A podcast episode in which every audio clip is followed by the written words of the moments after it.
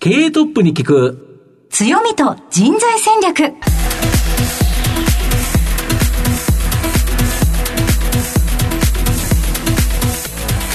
毎度相場の福の神こと藤本信之です。アシスタントの飯村美希です。経営トップに聞く強みと人材戦略。この番組は相場の福の神こと財産ネット企業調査部長の藤本信之さんが注目企業の経営トップや人材戦略を担うキーパーソンをゲストにお迎えしてお送りします。企業を作るのはそこで働く人ということなんですがゲストには毎回事業戦略上独特の強みとその強みを生かすための人材戦略じっくりとお伺いしていきます。この後早速トップのご登場です。この番組は JAC リクルートメントの提供でお送りします。経営トップに聞く。強みと人材戦略経営トップに聞く強みと人材戦略。本日のゲストをご紹介します。東証プライム上場。証券コード6196ストライク。代表取締役社長、新井邦彦さんにお越しいただいています。新井さん本日どうぞよろしくお願いいたします。はい、よろしくお願いします。よろしくお願いしますでは早速ではありますが、ストライクの事業内容のご紹介をお願いいたします。えーストライクという会社は M&A 仲介の会社です。で、主なお客さんは、あー事業承継、後継者不在で悩むあの中小企業の、まあ、後継者不在を解決する。まあ、そういうあの事業をやっております。はい。ありがとうございます。また後ほどじっくりと事業内容について伺っていきたいと思いますが、まずは、トップは企業にとって大切な人材であり強みでございます。トップのお人柄に迫らせていただきたいと思いますので、しばし質問にのお付き合いをどうぞお願いいたします。はいでは、新井さん、生年月日を教えてください。1970年の11月19日、52歳です。はい。はい。ご出身はどちらでしょうか？あの、千葉県市原市ですね。子供の頃、将来こうなりたいなど夢はありましたでしょうか？小学校の卒業文集に、社長になるって書いてたんですよね。はい。もうね、大体卒業文集っていうと、はい。野球選手になりたいとか、あの学校の先生になりたいとか、あとね、まあ、パン屋さんやりたいとかね、はい。そういうの書く子がね、多いと思うんですけど、小学校6年生ですから、私はなんか社長になるって書いてまはい。したね。えーその後、新井社長は会計士の試験を受けられるということなんですけれども、そのきっかけとなったことは何だったのでしょう？か大学3年の時に会計士受けようと思ったんですね。で、そのなんで受けようと思ったかっていうのは、いずれやっぱり会社やりたいってはい。思ったからなんですはい。で会計士をやると、まあ、いろんな会社の,、まあ、あの舞台裏を数字で捉えることがはい。できるじゃないですか、お金の動きとかで。結果結果っていうのが見えますよね。そうですそうです。あの、何をやったらこういう数字になるかみたいなのが、まあ、会計士だったら勉強になるかなと思って、起業をやる時の、えーいい勉強になるなと思って会計士になろうって思ったんですよね。お相手のその担当された企業っていうのはどういったところが多かったんでしょうか？結構珍しくて、はいあの会計士が大体担当する会社って大きい会社が多いんですよ、上場してる会社ばっかり。いわゆる上場企業の大きな会社というイメージがあるかと思うんですけど、もうおっしゃる通りです、まあ、普通はそういう大企業を担当するんですけど、私が配属されたところは、これから上場しようっていう、あ上場準備をしてる、はい。そうですそうです。そういうお客さんが多かったんですよ、だから珍しくあのあれですね。オーナー社長あが多かったんですよ、はい。すごく個性的なあそうですよね。経営者が多くて。個性的な方が多いですよね、そうなんですよね、はい、それはすごいおいい刺激になりましたね。はい。何か心に残っていることはありますか？まあ、上場の準備するっていうのは、まあ、あの、言ってみたら、高校生に大人の服装をさせるっていう、まあそねそうの過程なんですよね。はいはいはいはい。いや、それはまあ、いろんなことありますよね。話せることも話せないこともありますけど。まあまあ、いろんなやんちゃなことをしてた子たちが、就職活動して、きちっとスーツ着て、そうですちゃんと真面目に行くとはい。いうことですよね。はい。で、真面目な人だけ上場できるということですよね。そうですね。はい。はい。そうそういう仕事ですよね、はいあの上場準備のコンサルティングするっていう、まあねかまあ、い言うとかっこいいですけど、やってることは実際はそういうことなんで、ああ、はい。そう。えそして起業ということなんですけれども、うん。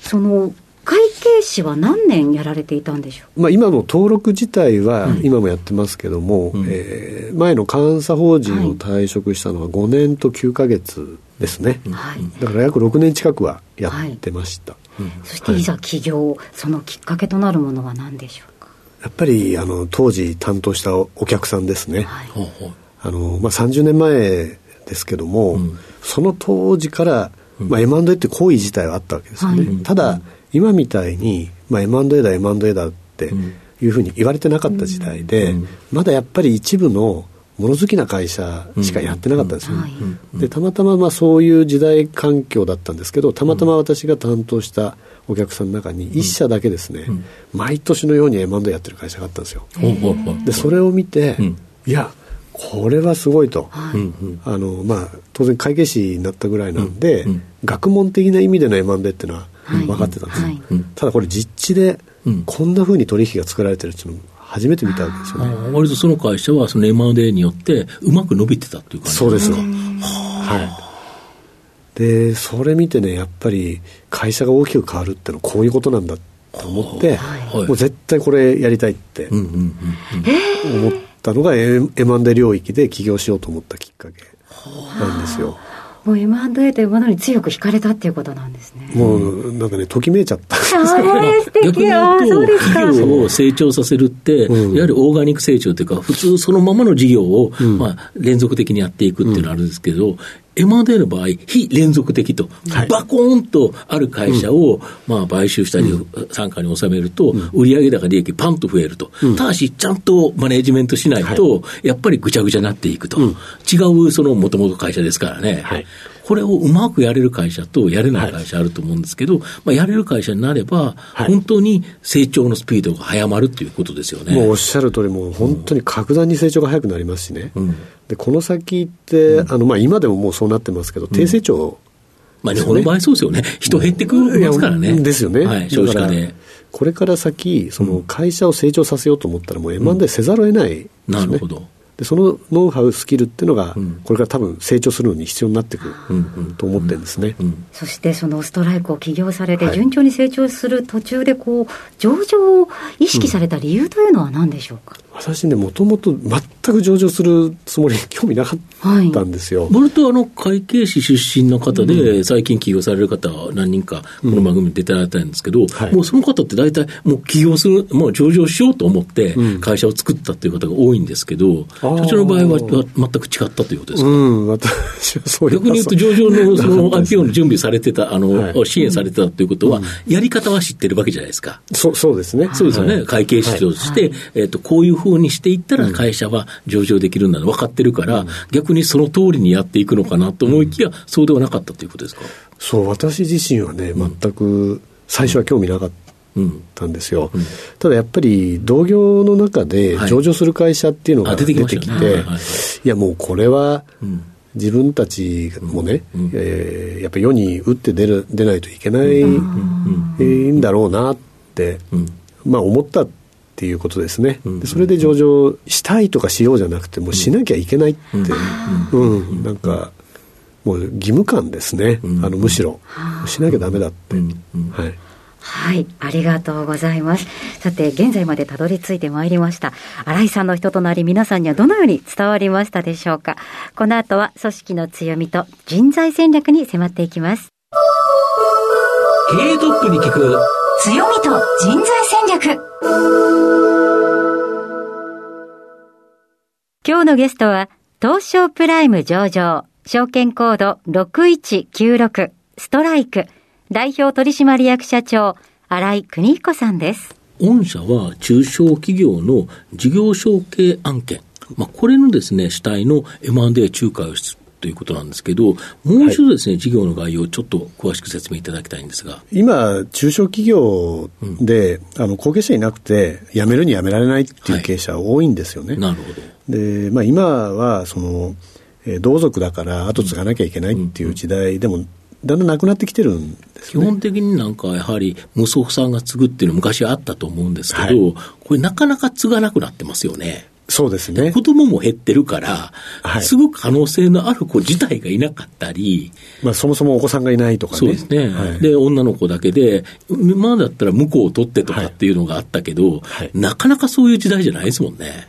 今そうですね。あと、こう、社長の方もはい。子供に継いでほしいと思ってないっていう方も結構多いんですよ。やっぱり先行き考えると、自分の子供に同じような苦労させたくないなと。まあ、かなり苦労されてますからね、ええ。やっぱり経営者の方っては、い。すごい大変なことも、当然いいこともあると思うんですけど、はい。やっぱり大変なことも多いですからね。はい。で、まあそういう苦労をまあ、させたくないっていうので、じゃあって言って、あの、誰か他にね、あの血縁じゃない、同族じゃない、まあまあ、大体は自分のところの社員にね、えー任せらんないかななんてやるんですけど、肝心のその株の問題どうすんのって、やっぱり中小企業の場合は、株の所有も経営する上ではセットにな。りますんでね。はいはい。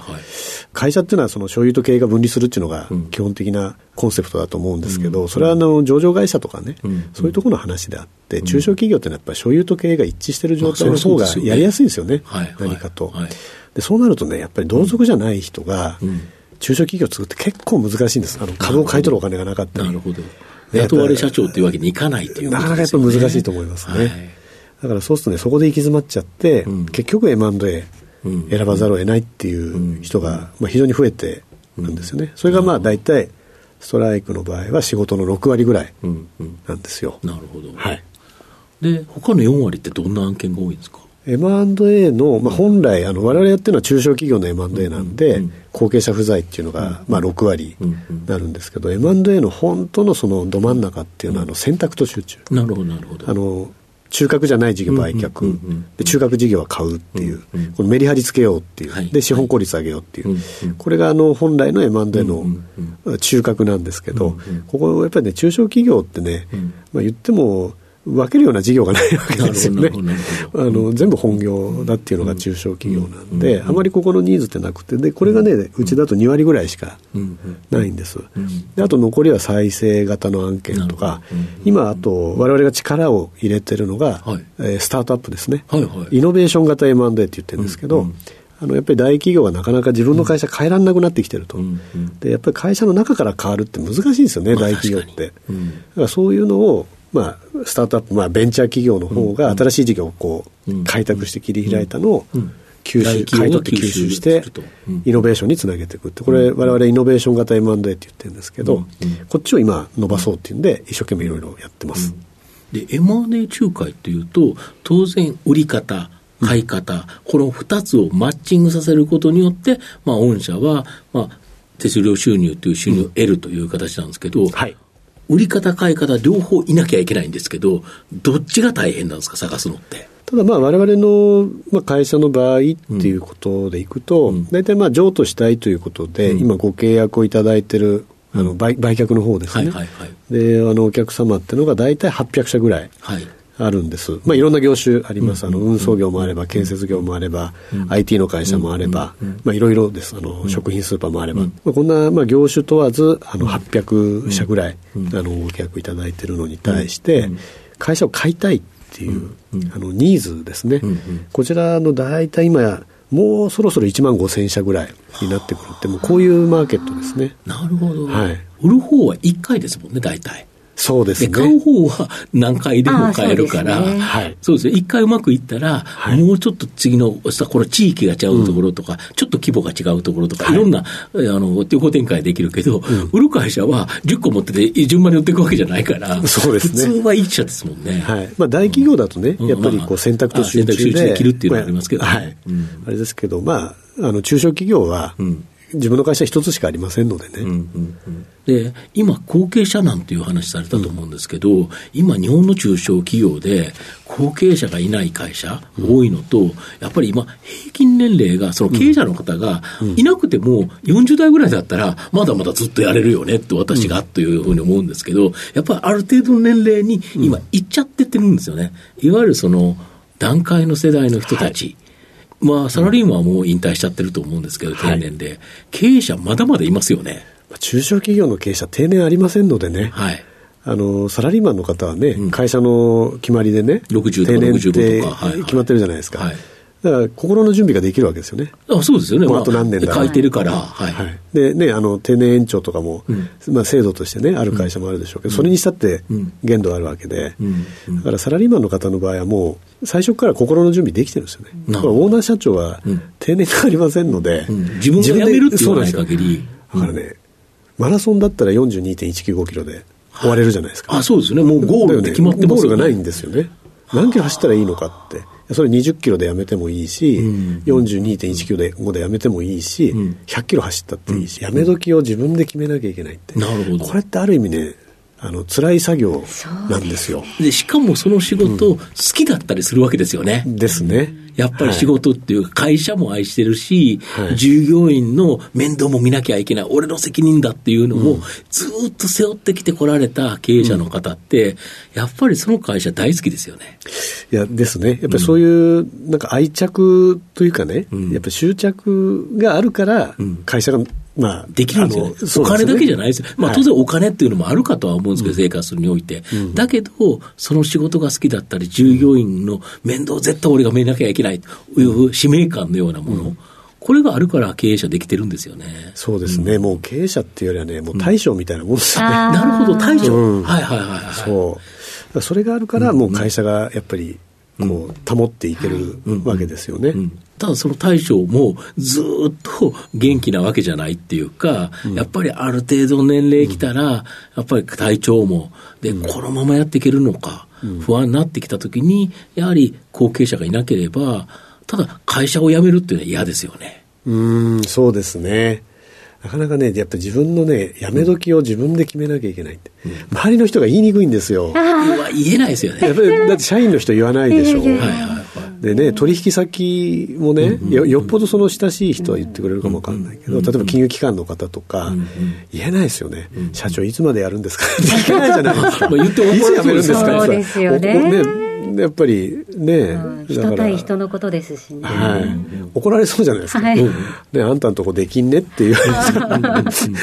ねだからやっぱり周り言えないんですよ。例えば、配偶者の方とかもね、うんうん、その中でやっぱり M&A という選択肢、まあ、これが日本の中小企業で徐々に徐々に浸透してきてるっていう感じですか、今そうですね、まあ、我々のようなこう仲介業者の人がね、いろいろやっぱり言ってるわけですよ、うん、我々ってそれまでの関係がないんですよね、あの取引が全くないところから、あの社長の会社素晴らしいから、うん、あぜひね、我々で次のね会社をまあ、買ってくれる会社を探させてくれなんてやるんですけど、うん、我々しがらみがないから言えちゃうんですね。はい。それを。失礼なやつだななんてね言われますけど、はい、それまでの関係性がないから言いやすいんです。御社の場合直近テレビ CM を始められてると思うん。ですけど、はいはい、この狙いとこの反響というか、うん、どん。な感じですか反響はねやっぱりありますね。うん、で、うん、特にねうちの場合、社名に M&A って入ってないですよ。あストライクで、そそれこそ野球用語。ね、そうだけど、野球やってないん。ですよね。野球部じゃないです。このストライクはどっから来たんですか、ちなみに。あの、社名を決めるときに、はい、M&A ってね、まだ僕始めたのは26年前なので、うんうんうん。まだちょっとやっぱり、ね、恐怖感与えるようななんかちょっと言葉だ怖いイメージがありましたよね。そうなんですよ。で、はい、私、やっぱりその、そういうなんか恐怖感をね、うんうん、与えるような言葉使いたくないなって思ったんです。うんうん、で、それと、社名をあまり長ったらしくしたくない。なるほど。3文字から5文字、ひらがな、カタカナにしたときに、っていうのを何かの本でそれを読んで、うん、3文字以上5文字以内にしよう、うん、それとメッセージ性がある言葉がいい。ストライクいいじゃないですか、直球勝負でみたいな、ね。うん、確かに。ボーいいですよ、お客さんの、そう。お客さんの思いにね、まっすぐにこう向き合いますみたいな、メッセージ性もあっていいやっていうんで、それで、あの、ストライクって名前にして、結局ね、それが、あの M&A の会社だっていう連想につながりにくいので、うん、それで、あえてテレビ CM やって、うん M&A とストライクっていうのを結びつけようっていうのが一番の狙いですね。なるほど。はい、今後の御社のあの業績引っ張るものって何でしょうか？やっぱり人材じゃないですか。なるほど。はい。うんうん、採用と育成と、うん、この二つじゃないですかね。なるほど、はい。今、ちなみにストライクには何人の方がおられるんですか？まあ、12月末の数字にはなりますけど、今200、約30名。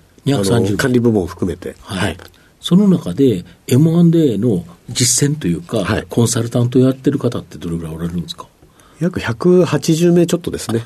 過半の方が、そのコンサルタントで、はい残り50名が、はいまあ、バックオフィスっていうか、そうですね。なるほど。で、まあ、また、あの、これ今申し上げたの12月末の数字で、まあ、4月にあの、新卒の、はいはい。あの、学生も14名入ってますんで、はい。また直近は数字変わってますけども。ちなみにその、えっと、人材っていうのは、先ほど新卒っていう話もあったと思うんですけど、新卒で入るか、まあ、経験者採用で入るか、まあ、この2つという形なんですけど、はい。まあ、今年新卒社員は14人ですか？そうですね。で、はい。経験者採用っていうのは、まあ、確定はされてないと思うんですけど、例えば直近、年間どれぐらい取ってるもんなんですか？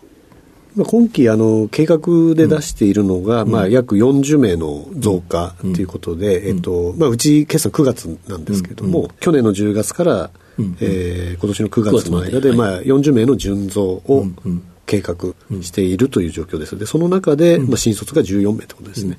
で、中途の場合にはうん、入社もあれば、うん。まあ、退社もうん。やっぱりありますので、ある程度一定数ありますよねはい採用数自体はもう少し高いと思います。あの、退職する人の分がうんうんありますので。なるほど、はい。新井社長はストライクには、こんな人材が来てほしいというような、うんいわゆる望む人物像なるものがございますか？私ね、あの、ATM って言ってるんですよ。?ATM。ATM。はい。明るく、うん楽しく、うん前向きに。ああ、いいですね。ええ、やっぱり神妙なシーンが多いんですよ、M&A って。決断重たいじゃないですか、売るにしても買うにしても。特に売る人は、今まで本当に愛着を持って育ててきた、我が子のような会社を、やっぱ売却するっていう、離れちゃうっていうことですよね。はい。ですから、やっぱりね、やめようかな、なんていう局面があったりね、するんですよ。それと、いろいろね、やっぱり仲介業者ですから、仲人ですからね、それぞれ思惑違うわけですよ、まあそうですよね。売る人、買う人で、ね。まあ、まあ売る人は、あの、うん。高く、まあ値段で言えば高く売りたいし、買う人は安く買いたいし、お金以外の話もあるじゃないですか。まあいっぱいありますよね。あの人の話はいはい。もね、はい。これは俺可愛がったやつだからね、ちょっと昇格させてくれ。ね、いろいろあるじゃないですか。あと、ここは自分が始めた同業の勉強会とかあるから、これは続けてくれとかね。やっぱり細かいね、契約書に書けないような調整事もあるんですよ。あのでそういうことを調整していく仕事なんです。お金だけじゃないですよね。でそれはやっぱり高く売れるなら高く売りたいし、安く買えるなら安く買いたいって、これはまあ、まあるんだけど、うん。それがじゃあね、あのー一番かっていうと、うん。そうじゃない人だっているんですよね。大体ね、譲渡する人って、うん。いい会社にうん。いい条件で譲りたいって思うんです。この2点なんですよね。で、えー、と高齢になればなるほど条件の部分を妥協してもらいやすくなるんですよ。それはやっぱりそうですよね。だって、80とかになって、いや、じゃあね、1億、2億余計にお金持ってますって言ったって使えないじゃないですか。まあ確かに。なので、まあ、相対的にやっぱり、まあ、そんなことよりは、まあ、多少条件が落ちてもいい会社に譲りたいっていう人はやっぱり多いんですよね。要は我が子のように育てたその会社を大切に伸ばしてくれる会社にはい託したいということですよね。もう全くその通りです。で我々はまあそういう仕事をやってるんで。いい仕事ですよね、やっぱりね。いやなんかまあ仲人で、そうですねだから日本経済をやっぱり活性化させるには、はい M&A でなくてはならない手法で、しかもその仲介会社がきちっとやるっていうのが重要なポイントですよね。全くその通りですね。やっぱりそういう思いが詰まったね、会社を、まあ、バトンタッチする、まあ、そのね、橋渡ししますんでね、やっぱり難しい交渉もあるし、それからその、なかなかね、一回じゃこう決めきれないっていう場合もあったりして、そういう時にね、暗かったり、はい。後ろ向きだったりすると仕事にならないんですよね。なるほど。うん。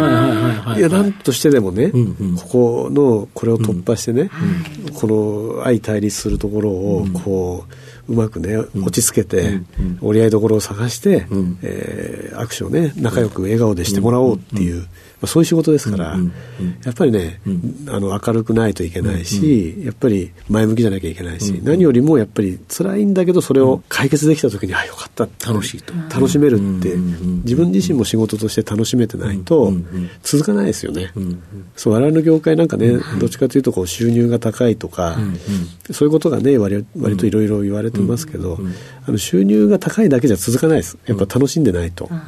なんかやらされ感になっちゃいますからね、だって嫌ですもん。だって自分がねじゃあ会社売ろうって思った時にね、はい、お宅の株価こうですみたいなね、だったったってこうなんか、なんかデジタルにやられちゃったらね、僕は頼みたくないな。うん、なんかちゃんと、いやもうね、そそれは分かってるから、そういうことは、あの。だけど自分はこうしたいんだってこうこういうふうにね、あのな会社にこういう条件でこう譲りたいんだっていうね、条件では別にお金だけじゃなくって、そういうことを含めて分かってくれる人に頼みたいなって、僕だったら思うので、単に高く売れますよみたいな、いや俺そういうのはいいからって、うん。そういう感じですね僕、はい。ありがとうございます。では、藤本さん、最後の質問をお願いいたします。社長、何かですね、リスナーの方に一冊、書籍、本をですね、お勧めいただきたいんですが。はい。あの、ちょうどね、あの、時期的にあの、はい。ウォーレン・バフェットさんがね、はい。日本に来て話題になってましたけど、はい。あのね、日本は投資対象として魅力的なんだって、あれね、本当に、うん。ああいうね、方が来られると、すごい日本人としては、僕も自信持てたんですよね。お多くの方があれで自信持てたんだと、じゃないかなって思うんです。それでね、私おすすめしたい本はね、日経出版社さんから出てる、あの、スノーボールっていう、はい。ウォーレン・バフェット伝っていうやつですね。ははい。あの、スノーボールじゃないですか。あの、直訳すると雪だるまですよね。そうですね。でね、日本語だと、雪だるま式に借金が増えるって悪い方に使われるじゃないですか。でもない方向に雪だるまって使われますよね大。体 そうじゃないですか。はい僕この本読んだんですけど、バフェットさん逆なんですよ。はい福利を味方につけて資産を、雪だるまのように資産を増やせって話なんですね。ああ、いいですね。なんかこれ良くないですか、はい。なんか。確かに。それね、あの、いや、内容も面白かったし、はい。うん。ね、バフェットさん、ね、結構尊敬してる方、はい。リスナーの方も多いと思うんですけど、まあ、私もね、ああいう投資の神様あーってね、尊敬してますけど、まあ、ぜひこの本はお読みになられたら面白いんじゃないかと。上下感あるんでね。はい、あ、上結構長編ですね。はい。えーぜひリスナーの皆さんも手に取っていただければと思います。タイトル、スノーボールです。はいえー本日お越しいただきましたゲストは、東証プライム上場、ストライク、代表取締役社長、新井邦彦さんでした。新井さんありがとうございました。ありがとうございました。ありがとうございました。経営トップに聞く強みと人材戦略。東証プライム上場 JAC リクルートメントは世界11カ国に展開するグローバルな人材紹介会社です。スペシャリストや管理職の人材紹介を通じて長年にわたり多くの企業の成長に貢献した実績を持ちます。当社では役員、CFO、CIO、本部長、社外取締役などの経営幹部層の人材紹介に特化した専門部署 JAC エグゼクティブを構え、企業の経営課題解決を支援しています。経験豊富なコンサルタントが経営課題をヒアリングし、課題解決に導く人材をご紹介いたします。企業の経営改革を担う人材など、経営幹部の採用なら、東証プライム上場、証券コード2124、JAC リクルートメントにお任せください。お送りしてきました。経営トップに聞く強みと人材戦略。そろそろお別れのお時間です。今日のゲストはストライク代表取締役社長新井邦彦さんでした。それではここまでのお相手は相場の福の神財産ネット企業調査部長の藤本信之と、飯村美希でお送りしました。次回のこの時間まで。ほなまた、お昼やで。経営トップに聞く強みと人材戦略この番組は JAC リクルートメントの提供でお送りしました。